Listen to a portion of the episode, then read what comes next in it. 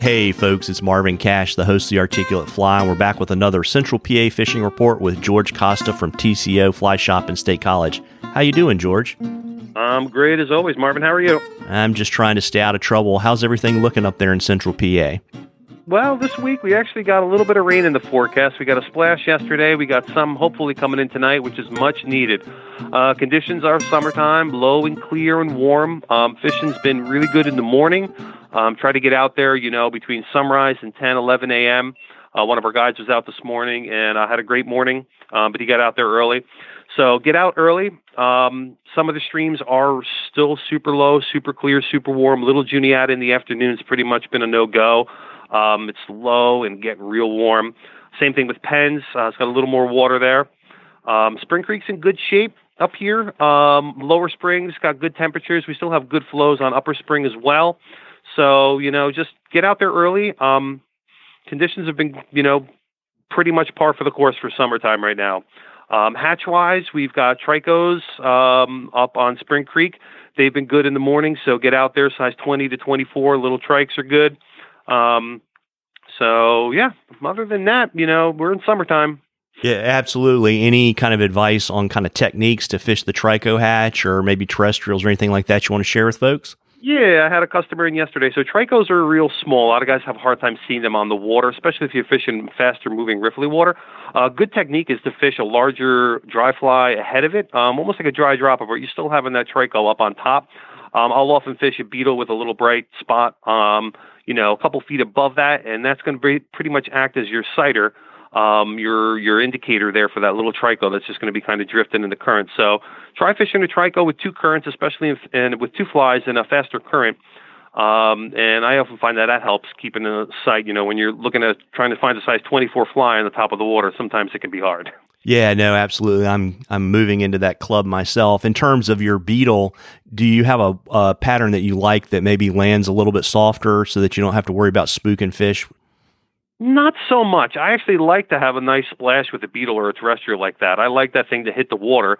Um, think about how a beetle hits the water. It's not lying down gently like a mayfly. It's it's splashing on the water. It doesn't want to be there. So even you know dropping that beetle on top of the water, that's actually going to create a little bit of a splash and get that fish's attention. And I, I don't I don't think like a um, a soft, delicate presentation is super necessary with you know with a, a beetle or a terrestrial pattern like that. That's often what gets the fish's first attention is having it hit the water hard. So um, anything kind of works. I like something around the size 10 through 12. Um, a lot of times the black beetle works really good up here, and um, we can you know have something with a little bright spot on it or anything like that will work pretty good. Yeah, absolutely. And we've got a question for you from Coach Powell. He wanted to get your advice on how to keep your dropper from wrapping around your leader when you're fishing. Ah, so on like um, when you're nymphing or something like that. So a dropper, um, the best way to do that is, you know, if you're using light tippet, um, you're always going to have that happen to a certain extent. So the best way to eliminate that is to tie your dropper off of the top tag. That creates a little more of a uh, a bend in the line, and your your dropper rig is actually going to be kind of forced off at more of a right angle. So it's going to wrap around less. Um, so try tying that dropper off the top tag. Um, that helps a lot too. And keeping your tags not super long helps as well. I like to keep my tags probably about three to four inches max. Uh, when you start getting a long tag, five, six inches, it's naturally just going to wrap around more. So keep your tags a little shorter and try tying off the top tag when you're tying a blood knot or a surgeon's knot or anything like that. You'll get a tag off the top and a tag off the bottom. Um, the top one is, I think, the better choice. It'll wrap around less. So give that a try, coach. Yeah, and I guess the only other thing I would add is, you know, when you do get tangled, it's always easier just to cut the dropper fly off and pull the knot out and because it comes right out and then retie it than it is to work on your untangling skills. Yeah, a lot of times that's the fact, too. Yep.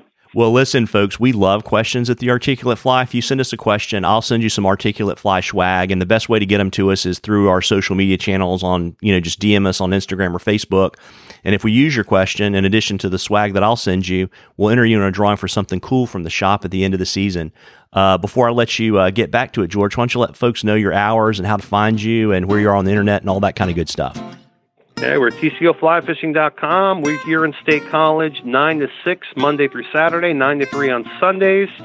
Um, and yeah, we're open all the time now. So um, come on down and, you know, get up here and get out and fish early and carry your stream thermometers this time of year for sure. Yeah, absolutely. And don't forget if you go in the shop, you got to have a mask.